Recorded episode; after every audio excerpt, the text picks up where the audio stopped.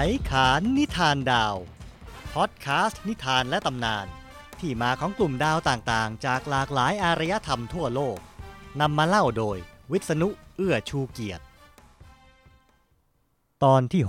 6ตำนานไหว้พระจันทร์ไหว้พระจันทร์วันดีมีเรื่องเล่าตำนานเก่าโฮอี้ผู้ยิ่งใหญ่กับช้างเอ๋อผู้ครองจันอำไพอีกความในเรื่องขนมและเทศกาลตอนนี้พิเศษจริงๆครับเป็นตอนที่เอาไว้ต้อนรับวันไหว้พระจันทร์ที่กำลังจะมาถึงรู้สึกว่ามันเข้ากับบรรยากาศดีเลยจะขอเอาเรื่องเกี่ยวกับพระจันทร์มาเล่าให้ฟังบ้างแต่เป็นตอนสั้นๆนะครับคนจีนไหว้พระจันทร์ในวันเพ็ญเดือน8เป็นศาสตร์ซึ่งเรียกว่าศาสตร์ตงซิวเป็นศาสตร์ในฤดูใบไม้ร่วงครับธรรมเนียมการไหว้พระจันทร์นี้เป็นธรรมเนียมโบราณของจีนซึ่งจะไหว้เทพเจ้าแห่งกสิกรรมหลังจากฤดูเก็บเกี่ยวได้ผ่านพ้นไปทีนี้ไหว้พระจันทร์เกี่ยวกับกสิกรรมยังไงก็ตรงที่ว่าชาวจีนโบราณถือว่าเทพเจ้าที่อำนวยความอุดมสมบูรณ์นั้นอยู่บนดวงจันทร์ครับแล้วใครล่ะที่อยู่บนดวงจันทร์ก็เป็นเทพธิดาองค์หนึ่งซึ่งจะมีอยู่ในเรื่องต่อไปนี้ครับ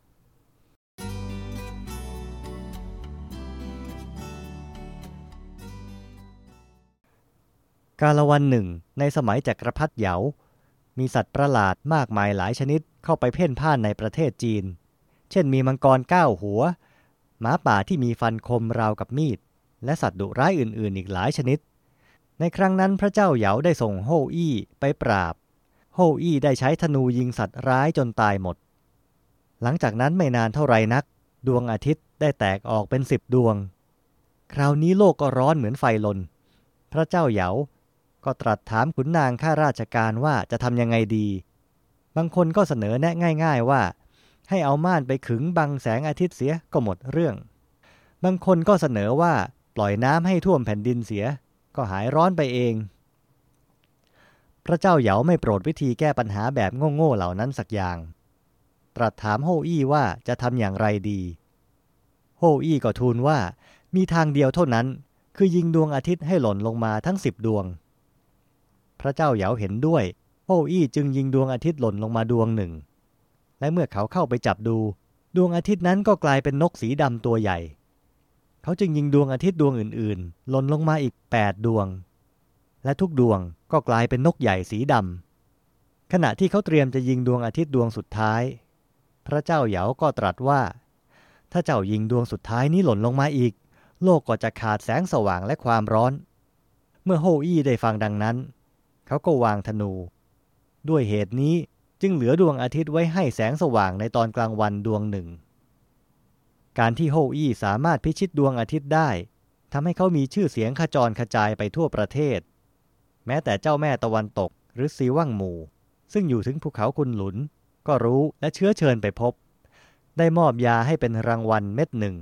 เป็นยาอายุวัฒนะกินแล้วไม่ตายแต่เจ้าแม่ได้เตือนเขาว่าต้องเก็บไว้ให้ครบ12เดือนถึงจะกินได้โฮอี้จึงเอาไปซ่อนไว้ในบ้านโฮอี้ดีใจมากที่ได้ยาทิพย์ภรรยาของเขาได้เก็บไว้ในตู้คืนหนึ่งช้างเอ๋อซึ่งเป็นภรรยายืนจ้องดูดวงจันทร์วันเพ็ญลางระลึกถึงยาทิพย์ที่เจ้าแม่ตะวันตกให้มาและอยากจะลองลิ้มชิมรสดูว่าจะเป็นอย่างไรจึงหยิบเอามากินทันใดนั้นร่างของหล่อนก็เบาลอยละลิ่วไปยังดวงจันทร์เมื่อโฮอี้เห็นภรรยาลอยขึ้นไปเช่นนั้นก็พยายามยิงสกัดด้วยธนูแต่ช้างเอ๋อลอยไปไกลเสียแล้วยิงธนูไม่ถึงเมื่อนางไปถึงดวงจันทร์นั้นหล่อนรู้สึกหนาวมากและว้าเหวคิดถึงสามี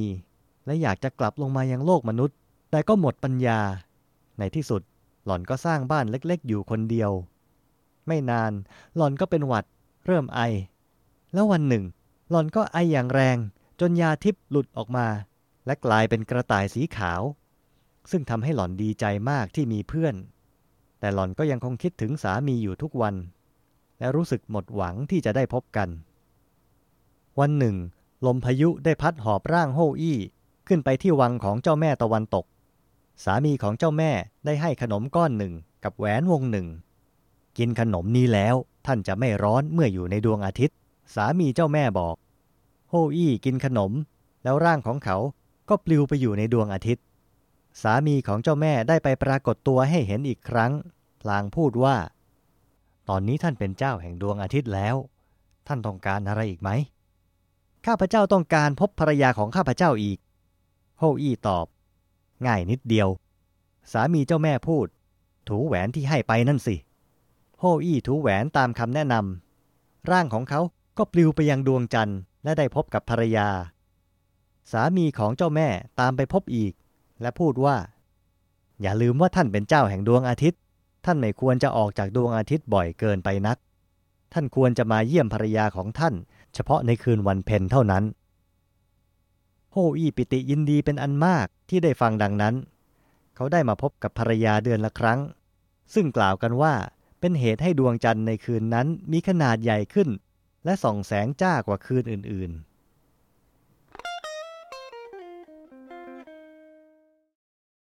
ตำนานเรื่องคนบนดวงจันทร์ของจีนนะครับเป็นตำนานซึ่งมีมาหลายเรื่องหลายรูปไม่ใช่มีแค่เรื่องเดียวอย่างที่เล่านี่นะครับแต่ละเรื่องก็มักคล้ายๆกันคือมีแนวอย่างนี้ว่ามีโฮอี้มีฉางเอ๋อมีเจ้าแม่ซีว่างหมู่อยู่ที่เขาคุนหลุนเป็นคนหุงยาอายุวัฒนะโฮอี้ได้ยาอายุวัฒนะมาแล้วฉางเอ๋อก็เป็นคนกินเข้าไปนอกเหนือจากนี้ก็จะเล่ากันต่างๆกันไปเช่นบางเรื่องก็ว่าโฮอี้ถูกทำร้ายถึงตายบางเรื่องก็ว่าฉางเอ๋อกลายเป็นคังคกอะไรอย่างนี้ครับมีหลายแบบมากอย่างไรก็ตามบนดวงจันทร์มีฉางเอ๋อมีกระต่ายแล้วก็บางทีมีคังคกบางทียังมีต้นกุยหรือต้นอบเชยอีกหนึ่งต้นด้วยครับเจ้ากระต่ายที่ว่านี้หลายแห่งเขาก็บอกว่าเป็นกระต่ายที่ใช้บทยาอายุวัฒนะทำให้ฉางเอ๋อเป็นสาวอยู่ได้ตลอดกาลนานคนโบราณมองพระจันทร์เห็นอะไรบ้างก็เห็นผู้หญิงคนหนึ่งกระต่ายตัวหนึ่งมีต้นอบเชยบ้างมีคังคกบ้างนี่ว่าตามแบบจีนนะครับส่วนที่ว่าช้างเอ๋อเป็นเทพกสิกรรมยังไงเขาก็ว่าเพราะว่าช้างเอ๋อที่อยู่ในดวงจันทร์เมื่อถึงฤดูทำนาช้างเอ๋อก็จะเอาน้ำอมฤตประพรมลงมาอย่างโลกมนุษย์ซึ่งทำให้ต้นข้าวเจริญงอกงามชาวจีนจึงได้เอาเม็ดข้าวที่ได้นั้นมาทำเป็นขนมโก๋ไหว้พระจันทร์เป็นการขอบคุณทีนี้นอกจากขนมโก๋ไหว้พระจันทร์ก็ยังมีขนมไหว้พระจันทร์ก็อย่างที่เราเห็นนี่แหละครับที่ขายกันเดี๋ยวนี้ทั่วๆไปเยอะแยะไปหมดเขาว่าคนที่ได้กินขนมไหว้พระจันทร์เป็นคนแรกถ้าฟังตามนิยายก็คือโฮอี้ตอนที่พายุหอบโฮอี้ไปถึงเจ้าแม่ตะวันตกแล้วเจอสามีเจ้าแม่นะครับสามีเจ้าแม่ก็ให้ขนมมาสำหรับป้องกันความร้อนของดวงอาทิตย์ฉะนั้นนั่นคือขนมไหว้พระจันทร์ก้อนแรกของโลกครับทีนี้พิธีไหว้พระจันทร์แบบจีนเป็นยังไงแต่เดิมเขาก็ทำกันในเดือน8ตั้งแต่วันขึ้น11ค่ำถึง15ค่ำวันไหนก็แล้วแต่อย่างปีนี้จะว่า15ค่ำจริงๆก็ไม่ใช่นะครับเพราะพระจันทร์ยังไม่เต็มดวงจนกระทั่งอีกวันหนึ่งถัดไป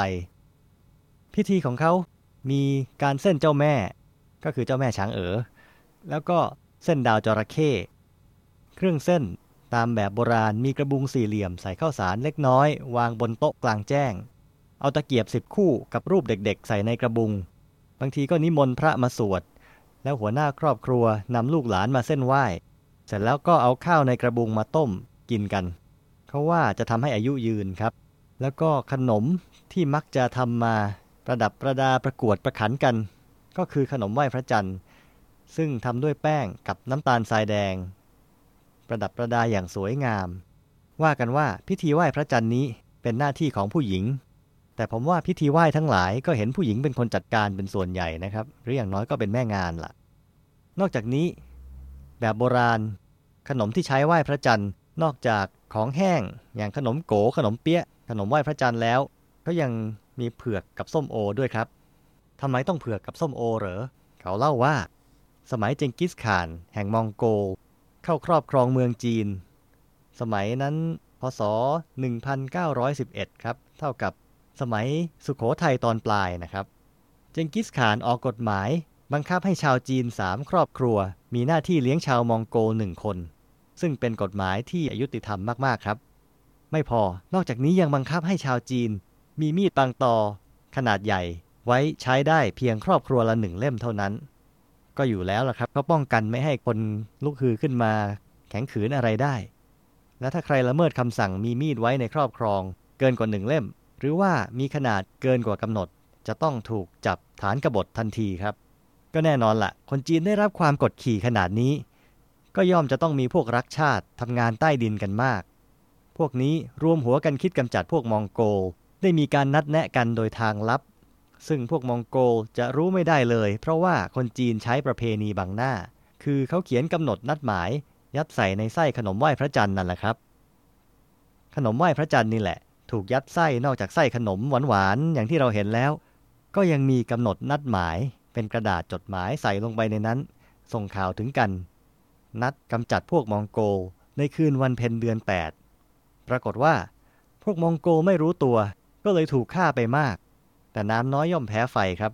เจงกิสข่านโกรธแค้นมากจนถึงกับยกกองทัพมาปราบฉะนั้นการไหว้พระจันทร์ของจีนสมัยต่อมาจึงมีความหมายสองทางคือไหว้พระจันทร์ตามคติเดิมและก็ยังเป็นที่ระลึกถึงวันที่คณะกู้ชาติวางแผนประหารพวกมองโกลอย่างแยบยลอีกอย่างหนึ่งแล้วเขาก็ว่าส้มโอหรือเผือกที่อยู่บนโต๊ะสังเวยนั่นก็ถือเป็น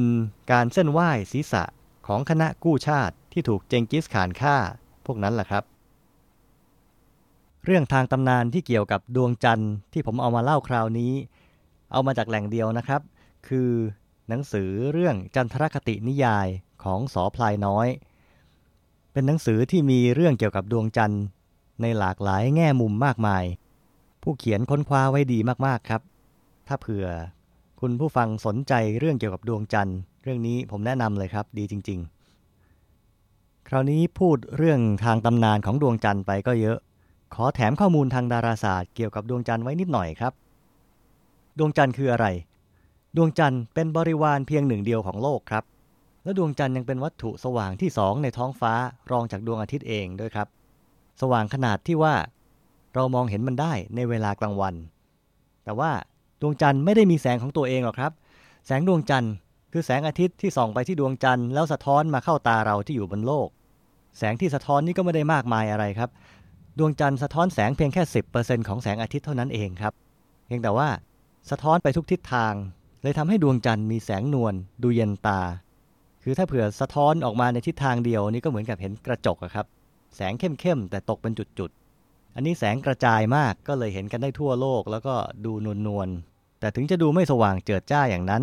ความสว่างของดวงจันทร์ก็ทำให้เราคิดไปว่าดวงจันทร์มีขนาดใหญ่มากบนท้องฟ้ายิ่งตอนหลังนี่เวลาดูหนังหรือว่าดูรูปอะไรที่มีดวงจันทร์เขามักจะทำให้ดวงจันทร์เนี่ยใหญ่เกินจริงแต่ความจริงนะครับดวงจันทร์ในท้องฟ้าแค่คุณเอานิ้วก้อยที่ยื่นสุดแขนไปบังก็มิดแล้วครับข้อมูลของดวงจันทร์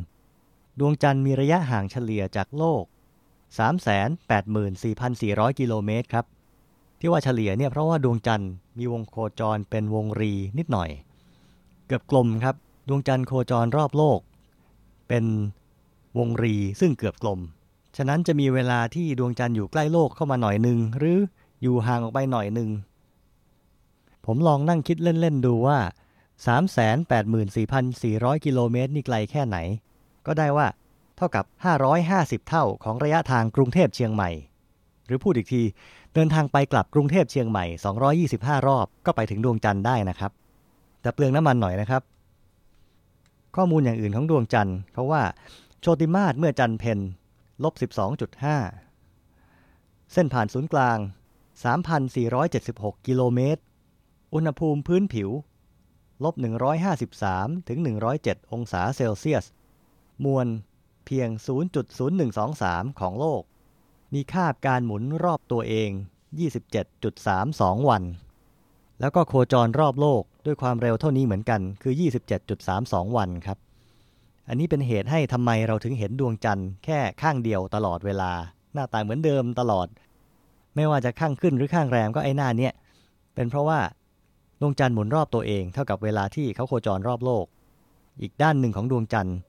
ชาวโลกจะไม่เคยเห็นเลยเราเห็นกันได้ก็ตอนที่มียานอวกาศคืออพอลโลหรือยานของรัสเซียพวกนั้นบินอ้อมดวงจันทร์ไปแล้วถ่ายรูปมาให้เราเห็นไม่งั้นไม่มีทางอะครับเห็นอีกข้างหนึ่งของดวงจันทร์เนี่ยไขขานนิทานดาวคราวนี้จบแค่นี้ครับไป เป็นตอนสั้นเปลี่ยนบรรยากาศจากช่วงที่ผ่านๆมานะครับซึ่งแต่ละตอนก็ยาวเป็น20เกือบจะ30นาทีทั้งนั้นอย่าลืมนะครับคุณผู้ฟังสามารถเข้าไปฟังตอนเก่าๆแล้วก็ดูข้อมูลดูรูปภาพเพิ่มเติมได้ที่ www.khaikhan.in.th ไขขานสะกดด้วย KHAIKHAN นะครับหรือง่ายๆกว่านั้นอีกพิมพ์คำว่าไขขานภาษาไทยเนี่ยครับลงไปใน Google เว็บมันขึ้นมาเองเลยครับถ้าคุณผู้ฟังฟังแล้วอยากจะเสนอแนะอะไรอยากจะขอให้เล่าเรื่องอะไรเขียนมาถึงผมได้ครับที่ visanu@khaikhan.in.th เขียนว่า visanu@khaikhan.in.th สำหรับวันนี้ไขขานนิทานดาวและผมวิษณุเอื้อชูเกียรติผู้เล่านิทานดาวให้คุณฟังขอลาไปก่อนสวัสดีครับ